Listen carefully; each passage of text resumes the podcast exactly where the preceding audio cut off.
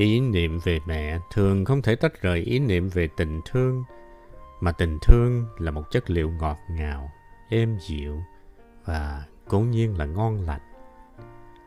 Con trẻ thiếu tình thương thì không thể lớn lên được. Còn người lớn thiếu tình thương thì cũng không lớn lên được. Cằn cõi héo mòn. Ngày mẹ tôi mất, tôi viết trong nhật ký. Tai nạn lớn nhất đã xảy ra cho tôi rồi.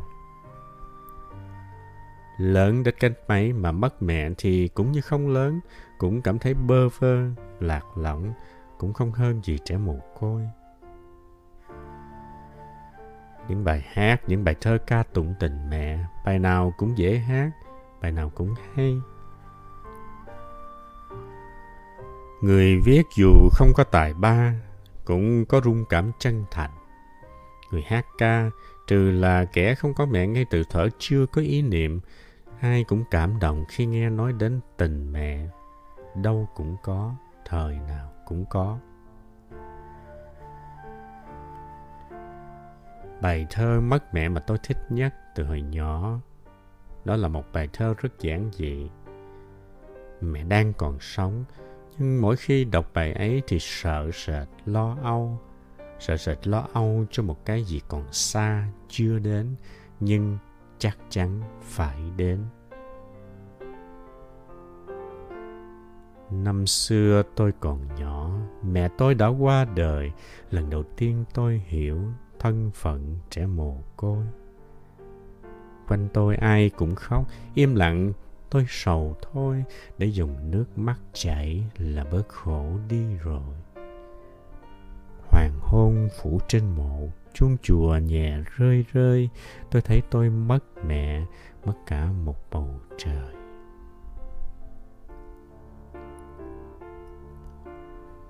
một bầu trời thương yêu dịu ngọt lâu quá mình đã bơi lội trong đó sung sướng mà không hay để cho hôm nay bừng tỉnh thì thấy đã mất rồi. Người nhà quê việt nam không ưa nói cách nói cao kỳ, nói rằng bà mẹ già là một kho tàng của yêu thương, của hạnh phúc thì cũng đã là cao kỳ rồi. Nói mẹ già là một thứ chuối, một thứ xôi một thứ đường ngọt dịu. Người dân quê đã diễn tả được tình mẹ một cách giản dị vừa đúng mức mẹ già như chuối ba hương như xôi nếp một như đường mía lau ngon biết bao nhiêu những lúc miệng vừa nhạt sau một cơn sốt những lúc như thế thì không có món ăn gì có thể gợi được khẩu vị của ta chỉ khi nào mẹ đến kéo chăn đắp lại ngực cho ta, đặt bàn tay trên trán nóng ta và than thở. Khổ chưa, con tôi? Lúc đó ta mới cảm thấy đầy đủ, ấm áp, thấm nhuận chất ngọt của tình mẹ, ngọt thơm như chuối ba hương, như đường mía lau, như sôi nếp một ấy.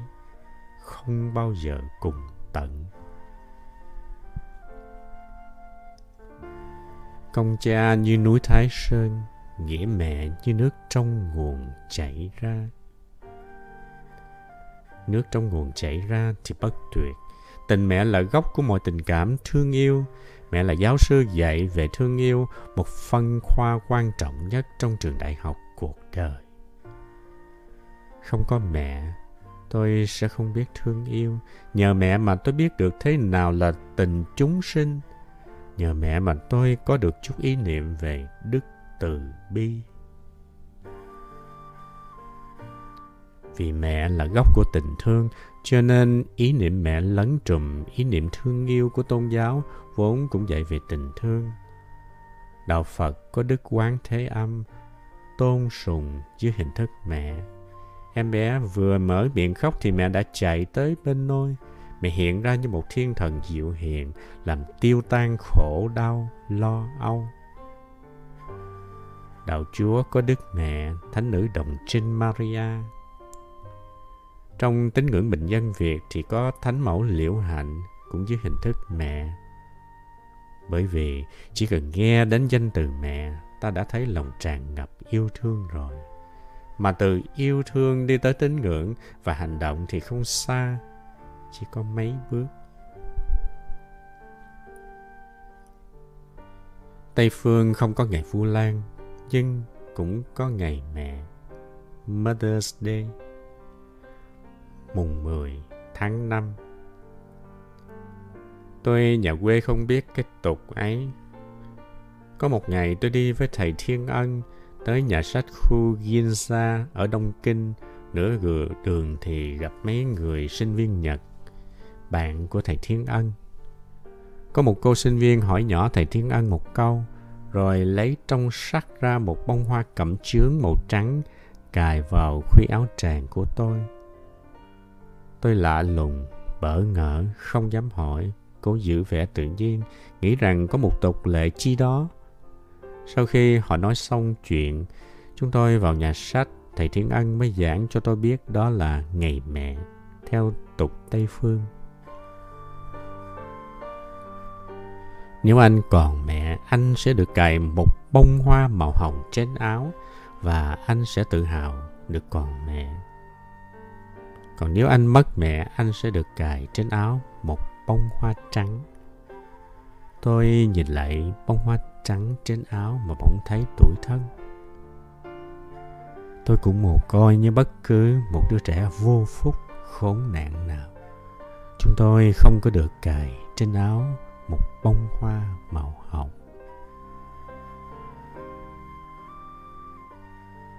Người được hoa hồng sẽ thấy sung sướng nhớ rằng mình còn mẹ và sẽ cố gắng để làm vui lòng mẹ. Kẻo một mai, người khuất núi, có khóc than cũng không còn kịp nữa.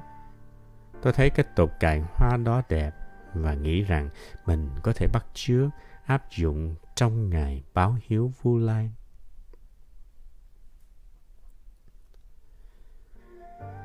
Mẹ là một dòng suối, một kho tàng vô tận.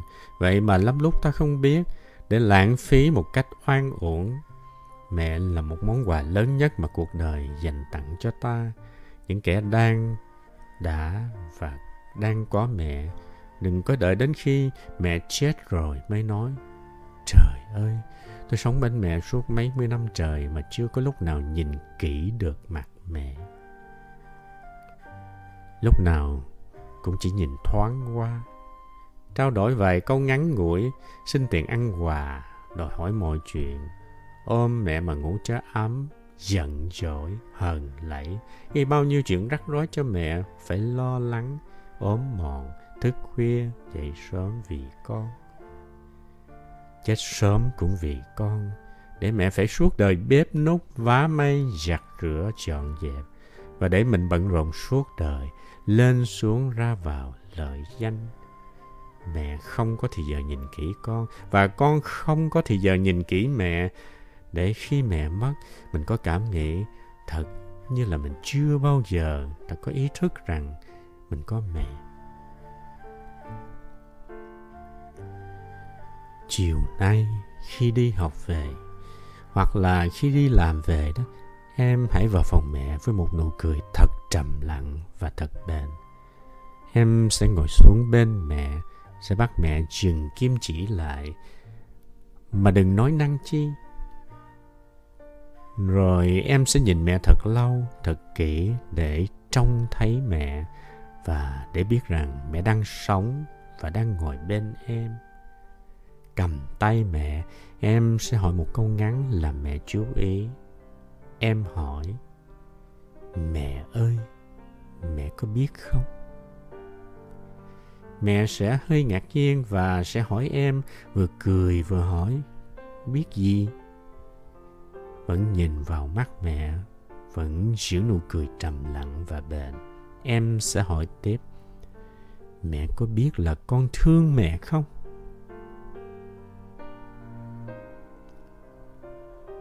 Câu hỏi sẽ không cần được trả lời đâu.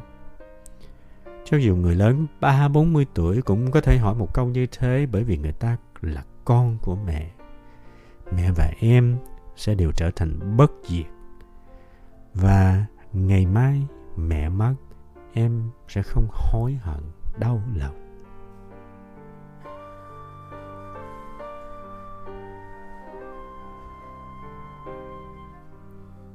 Ngày Vu Lan ta nghe giảng và đọc sách nói về Ngày Mục Liên và sự hiếu để, công cha, nghĩa mẹ, bổn phận làm con. Ta lại Phật cầu cho mẹ sống lâu, hoặc lại mười phương tăng chú nguyện cho mẹ được tiêu diêu nơi cực lạc nếu mẹ đã mất. Con mà không có hiếu là con bỏ đi, nhưng hiếu thì cũng do tình thương mà có, không có tình thương, hiếu chỉ là giả tạo khó khăn vụng về cố gắng mệt nhọc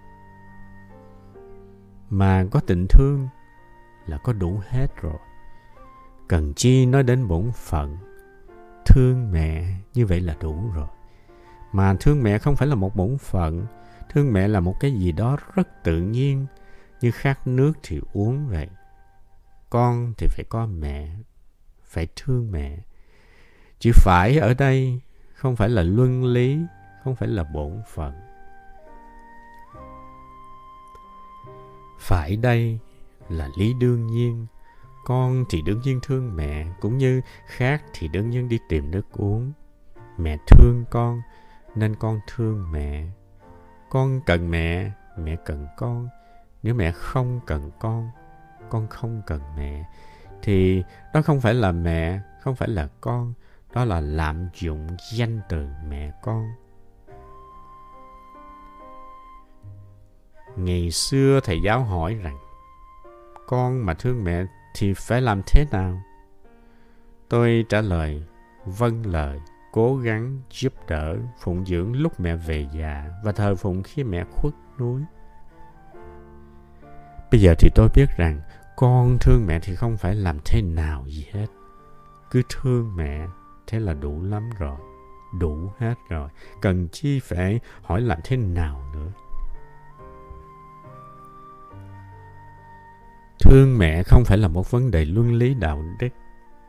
Anh mà nghĩ rằng tôi viết bài này để khuyên anh về luân lý đạo đức là anh làm. Thương mẹ là một vấn đề hưởng thụ. Mẹ như suối ngọt, như đường me lau, như soi nếp một anh không hưởng thụ thì uổng cho anh thôi. Chị không hưởng thụ thì thiệt cho chị. Tôi chỉ cảnh cáo cho anh chị đừng có than thở rằng đời ta không còn gì cả. Một món quà như mẹ mà không còn vừa ý thì họa chăng có làm ngọc hoàng thượng đế mới vừa ý mới bằng lòng mới sung sướng thôi? Nhưng tôi biết ngọc hoàng không có sung sướng gì đâu bởi ngọc hoàng là đấng tự sinh không bao giờ có diễm phúc có được một bà mẹ. Tuy kể chuyện này, anh đừng nói tôi khờ dại. Đáng lẽ chị tôi không nên đi lấy chồng, và tôi, tôi không nên đi tu mới phải. Chúng tôi bỏ mẹ mà đi, người thì theo cuộc đời mới bên cạnh người con trai thương yêu, người thì đi theo lý tưởng đạo đức mà mình say mê và tôn thờ. Ngày chị tôi đi lấy chồng, mẹ tôi lo lắng lăn xăng, không tỏ vẻ buồn bã chi. Nhưng đến khi chúng tôi ăn cơm trong phòng, ăn qua loa để đợi giờ rước dâu thì mẹ tôi không nuốt được miếng nào. Mẹ nói, 18 năm trời nó ngồi ăn cơm với mình, bây giờ nó ăn bữa cuối cùng rồi thì nó vừa sẽ đi ăn một mỡ một nhà khác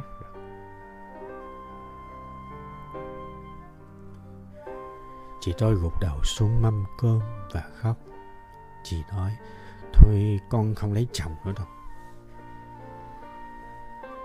Nhưng rốt cuộc thì chị cũng đi lấy chồng. Còn tôi thì bỏ mẹ mà đi tu. Các ái từ sở thân là lời khen ngợi người có chí xuất gia. Tôi không tự hào chi về cái lời khen đó cả. Tôi thương mẹ nhưng tôi có lý tưởng, vì vậy phải xa mẹ. Thiệt thôi cho tôi thôi, có vậy ở trên đời có nhiều khi ta phải chọn lựa, mà không có sự chọn lựa nào là không khổ đau. Anh không thể bắt cá hai tay được. Chỉ khổ là vì muốn làm người cho nên anh phải khổ đau. Tôi không hối hận vì bỏ mẹ đi tu, nhưng tôi tiếc và thương cho tôi vô phúc thiệt thòi, nên không được hưởng thụ tất cả kho tàng quý báu đó. Mỗi buổi chiều lạy phật, tôi cầu nguyện cho mẹ. Nhưng tôi không được ăn chuối ba hương, xôi nếp mộ và đường mía lau. Anh cũng đừng tưởng tôi khuyên anh không nên đuổi theo sự nghiệp mà chỉ nên ở nhà với mẹ. Tôi đã nói là tôi không khuyên răng ai hết. Tôi không giảng luân lý đạo đức rồi mà. Tôi chỉ nhắc anh mẹ là chuối, là xôi, là đường, là mật, là ngọt ngào, là tình thương.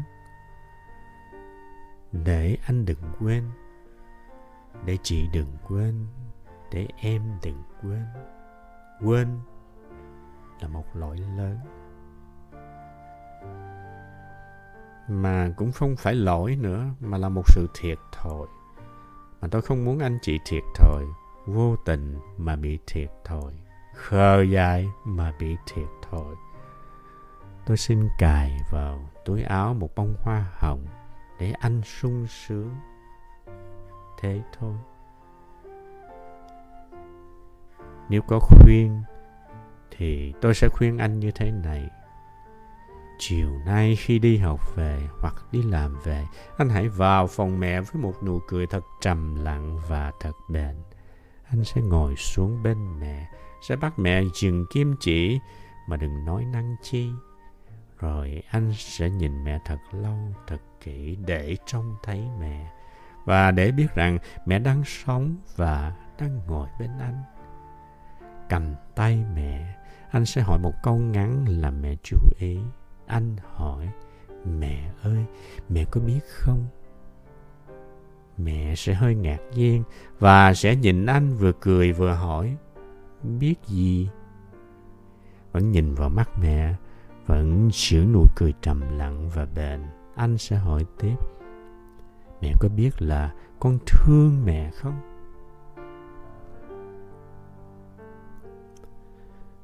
câu hỏi sẽ không cần được trả lời cho dù anh lớn ba bốn mươi tuổi, chỉ lớn ba bốn mươi tuổi thì cũng hỏi câu ấy.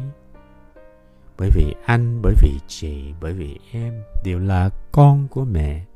Mẹ và anh sẽ sung sướng, sẽ được sống trong ý thức tình thương bất diệt.